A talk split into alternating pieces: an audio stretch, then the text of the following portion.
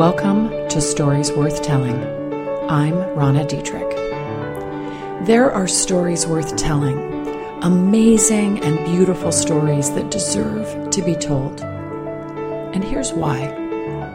If we would but hear them, remember them, resurrect them, we would find ourselves strangely stronger, braver, wiser, more tender, more and more ourselves. So that's what I do. I tell those stories, ones worth telling, ones that deserve to be told. Some of them you've probably heard before, maybe just not quite like this. Others you've probably never heard. And all of them will sound so profoundly familiar that you'll wonder if truly the story I'm telling is yours or at least the one you believe deep in your bones is the one you're meant to live. May it be so. We are only days away from the presidential election. As each day passes, my anxiety increases. Not in an out of control way, but definitely noticeable. I keep asking myself, how did we get here? How is this even possible? Surely this won't happen. And, as only days remain, the possibility still looms. This has actually led me to thinking about one particular story in Scripture, one story worth telling, and it's the one I want to offer you today.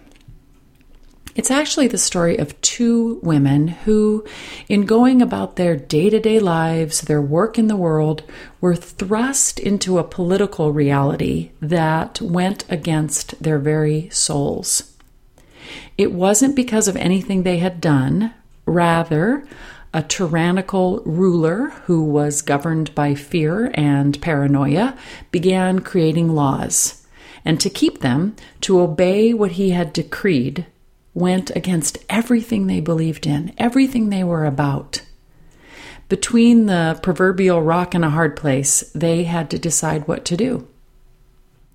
I'm betting you can already guess, but before I go there, let me back up a bit and create some context.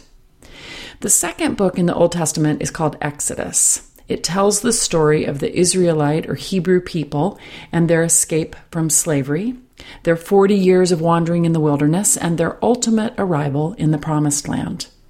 The first book of the Old Testament, Genesis, is actually thought to have been written after Exodus, a way of explaining how in the world these people ended up enslaved in the first place. But back to Exodus and the first chapter, here's how it begins. Now a new king arose over Egypt. He said to his people, Look, the Israelite people are more numerous and more powerful than we. Come, let us deal shrewdly with them, or they will increase, and, in the event of war, join our enemies and fight against us and escape from the land. Therefore, they set taskmasters over them to oppress them with forced labor. But the more they were oppressed, the more they multiplied and spread, so that the Egyptians came to dread the Israelites. The Egyptians became ruthless in imposing tasks on the Israelites and made their lives bitter with hard service in mortar and brick and in every kind of field labor. They were ruthless in all the tasks that they imposed on them. So, not a great scene, right? These people taken into captivity and now in forced labor for the Pharaoh or the king, who, despite the hardship he perpetuates, continues, they continue to multiply and thrive, which makes him crazier still, which makes their work harder still, and their oppression only worsens. Now, if this weren't all bad enough, here's what happens next. The king of Egypt said to the Hebrew midwives, one of them was named Shiphrah and the other Puah. When you act as midwives to the Hebrew women and see them on the birth stool, if it is a boy, kill him. But if it is a girl, she shall live. Yes, you guessed it. These are the women of whom I speak today. The story worth telling Shiphrah and Puah, the midwives. They are Egyptian women sent in to help birth the Hebrew women's children. They're already working cross culturally, already stepping into the margins to offer help and support to those who were so harmed, so hassled, so weary and worn. Isn't that beautiful? I imagine them as good friends to one another, these two women, squaring their shoulders and heading into the Hebrew camp despite the stares, the obvious disdain, determined to get to the women who needed their help, determined to bring forth life regardless of ethnic differences, class differences. At the end of the day, to these two women, they were committed to each other, to the women they served, to the value of life itself, no matter the race or status of the child. And now, shockingly, they are commanded to kill all the baby boys. How could they possibly do this? How could they bear to be part of something so vicious and cruel? How could they bear what this would do to the mothers, the fathers, the siblings, the community in which they served? I like to think that they sat up late, night after night, together, that they talked of what was happening and what was required, that they looked into each other's eyes and realized that they could not do what they'd been told, that this was a situation in which they would need to break the law in order to do what was right. I like to think that they made a pact with each other, that they agreed to stand by each other no matter what might come, that they would risk their own lives on behalf of those that deserved to live. Here's what the text tells us. But the midwives feared God.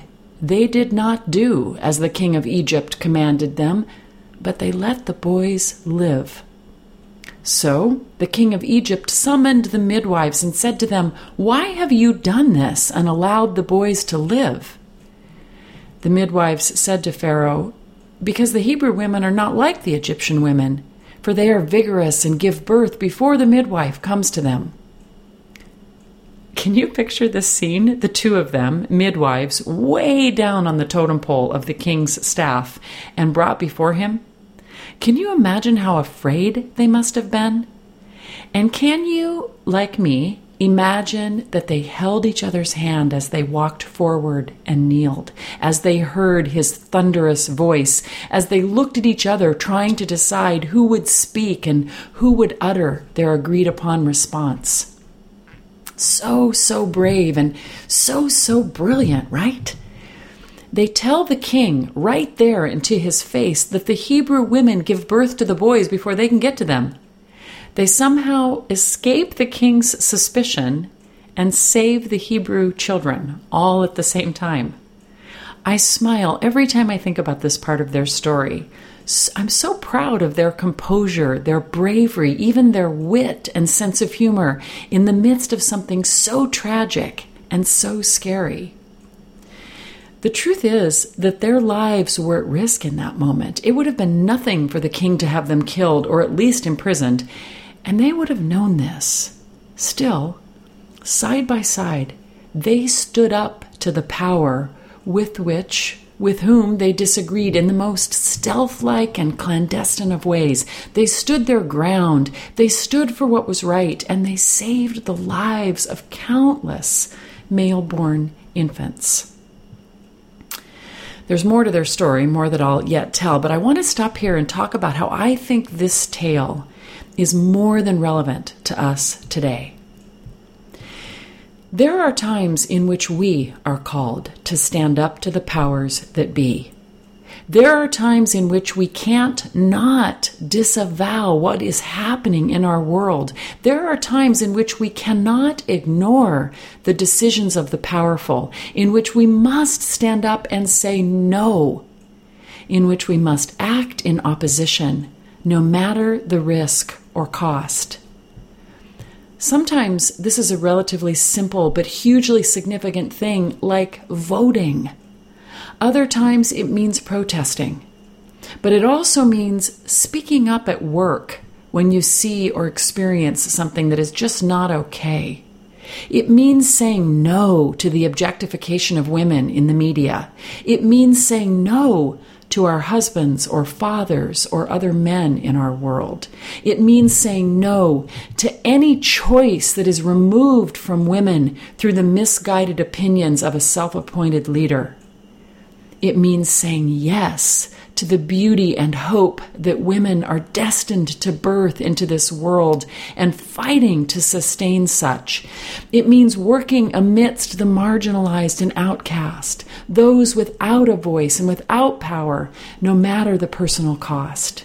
And it also means standing up to your inner critic to no longer allowing yourself to be tyrannized by that despotic ruler within, to boldly go about birthing your voice, your passion, your belief into a world that needs to hear and see you.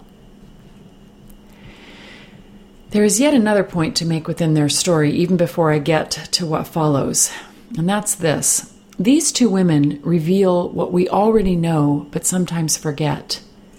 There is power in women standing together. We need the partnership, companionship, and support that other women offer us in unique and distinct ways.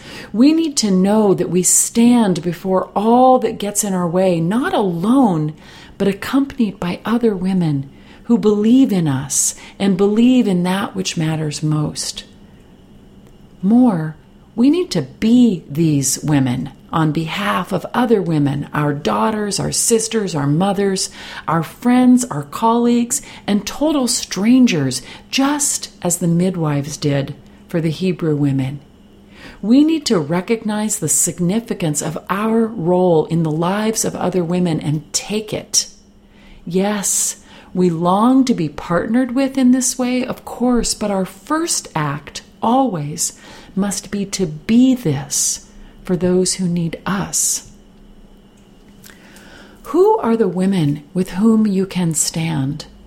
Who are the women who are desperately in need of someone to walk alongside them? Who are the women who are marginalized and outcast, who need the advocacy and support that you can give? What are the causes for women that you can support? Who is the candidate that you can vote for on behalf of women? Where are you called to stand up to the powers that be? Yes, for your own sake, but for all women. And reflect, even for a moment, on the women who have done this who currently do this for you? Who comes to mind? Who do you see who constantly encourages you to bravery and strength? Who is it that tells you of what you're capable, even when, and maybe especially when, you doubt such? Who is it that has dried your tears and held your hand and walked with you into the hardest of places? Who is it that has fearlessly helped you birth what's most precious to you? Oh, the power of women. It is so much more vast than the powers that threaten to overwhelm, than the powers we fear. Do you see this? When I think about this for myself, I am completely undone by gratitude. Were it not for the women in my life, I would not be who I am today. It has been their belief in me, their confidence in me, their befriending me, their constancy, their determination on my behalf, especially when my own has waned, if not completely disappeared, that has kept me going and called me forth and strengthened me in ways I can never repay. This is the power of women. This is the power in the story of the midwives. And this is what they remind us of, recall us to over and over again. We would do well to remember them, to tell their story, to follow their lead, to honor them as they deserve. And we would do well to believe that even now they stand alongside us, calling us to right acts, the courageous next step, the necessary and significant work we are here to do in our world. They are that close, that intimate, that real. I promise. Okay, on to the final section of their story. The text in Exodus concludes So God dealt well with the midwives, and the people multiplied and became very strong. And because the midwives feared God, God gave them families. It is thought that during this period of time, the women who served as midwives were those who could not give birth to children of their own. That they, because they were not busy with their own families, were then free to assist others in the birthing of theirs. If this is true, can you empathize with just how painful this must have been for them? What does it mean to be required to do the very work that reminds you over and over again of what you most long for but cannot have? And when we see this, when we sit with this reality, we can see even more just how powerful and profound were these two women. Faced with their own pain, still they chose to alleviate the pain of others. I am so struck by this, so struck by them. And as their story is told, we are told that God honored them by giving them families of their own. It doesn't matter if you believe in God or not, or whether you believe in a God who intervenes in history like this. When these stories were written, that was the God people believed in. What does matter is that you see an ending, so to speak, to their story that honored their sacrifice and courage. That they did, they did not do what they did in a vacuum without any reward or recompense, that their ends justified their means. Certainly for the Hebrew women and families, but also on their own behalf. We hope that this is true for us, don't we? that the work we do, the risks we take, the choices we make will somehow work out to our own good. We have no guarantees, and we have to proceed in faith no matter what, which is what the midwives did. They hardly defied a king because they knew that someday they would receive reward. They did what needed to be done, and in time, reward was theirs but they could have never known such. This feels like grace to me, like the best and most generous understanding of the divine that we could possibly hold, going about our lives, doing what is right, no matter how risky, and trusting that whatever comes of it will be sufficient. And then sometimes, surprisingly, experiencing miracles in the midst. Isn't this how it goes? We go about our lives hoping, yes, for the things we most desire, the world we long for, the equity and kindness deserved for others and ourselves. We do what is right. We take risks. We bravely act, not because of what we'll get in return, but because it is the only choice we can make. And in the midst of this, Surprising joy is ours. Miracles occur. Births happen that we couldn't we could have no more anticipated than been able to fly. We look back with hindsight and see a bigger story and maybe even the hand of the divine. It does not always go this way, of course. There have been many who have suffered on behalf of others with no benefit and no reward, but I like to believe that their stories, at least within their own conscious awareness, ended before they could see and experience for themselves the profound impact they made, which is, at least in part, why I am so committed to telling these women's stories, why I believe they are stories worth telling them, telling. Few of them knew reward or honor in their lifetime, and yet we are their daughters, their lineage, their kin. We are the recipients of their courage. We are the ones who bear their image and mir- mirror their perseverance and strength. We are the bigger story that they could not possibly have seen. The midwives were responsible for enabling life to continue where death was fated and life did continue. One baby boy born to a Hebrew woman was named Moses. He would later lead the Hebrew people out of slavery, and his survival and the incredible story of freedom that he was able to enable came about because the midwives saved him. There is more to Moses' story, to be sure, more women who encircled him that made his life possible, but at least for now, let's give the midwives credit. Let's honor them and let's recognize just how significant the role of women is in the perpetuation of huge and epic stories. There's one more aspect of the midwife's story that I want to speak to. It is not too much to say that these two women changed the tide of history and enabled the saving of an entire people. In the birth of Moses, their race, the Hebrew race, would be redeemed, and a story that is still told to this day continues. We don't often think of the origin or sustenance of the Hebrew people as directly linked to two Egyptian midwives which is yet another reason why I tell of them.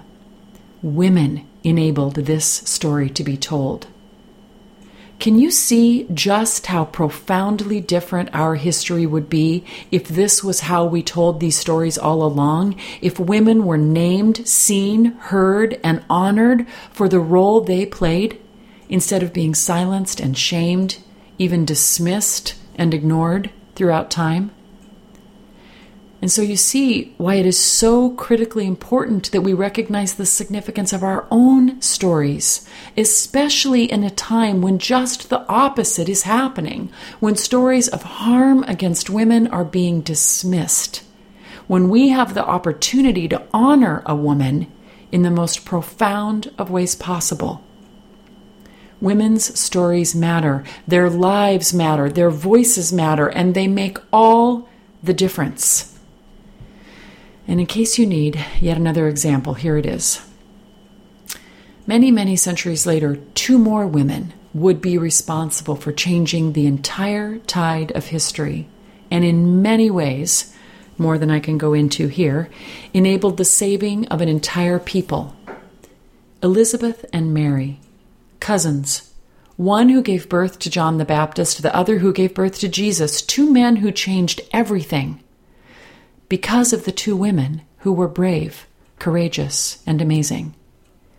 Which is how it always goes when we tell that story. It's one worth telling, yes? So let's remember the midwives, shall we? Let's remember the profound strength they demonstrated and the story they enabled to be told in countless and infinite ways. Let's draw courage from them. Let's invite them to stand alongside us. Let's honor them, name them, call them forth, and in so doing, do the same for other women. Let's acknowledge that women, even one woman, let alone two, have the power to change the tide of history without even knowing they are doing such. You are one of them, and so am I.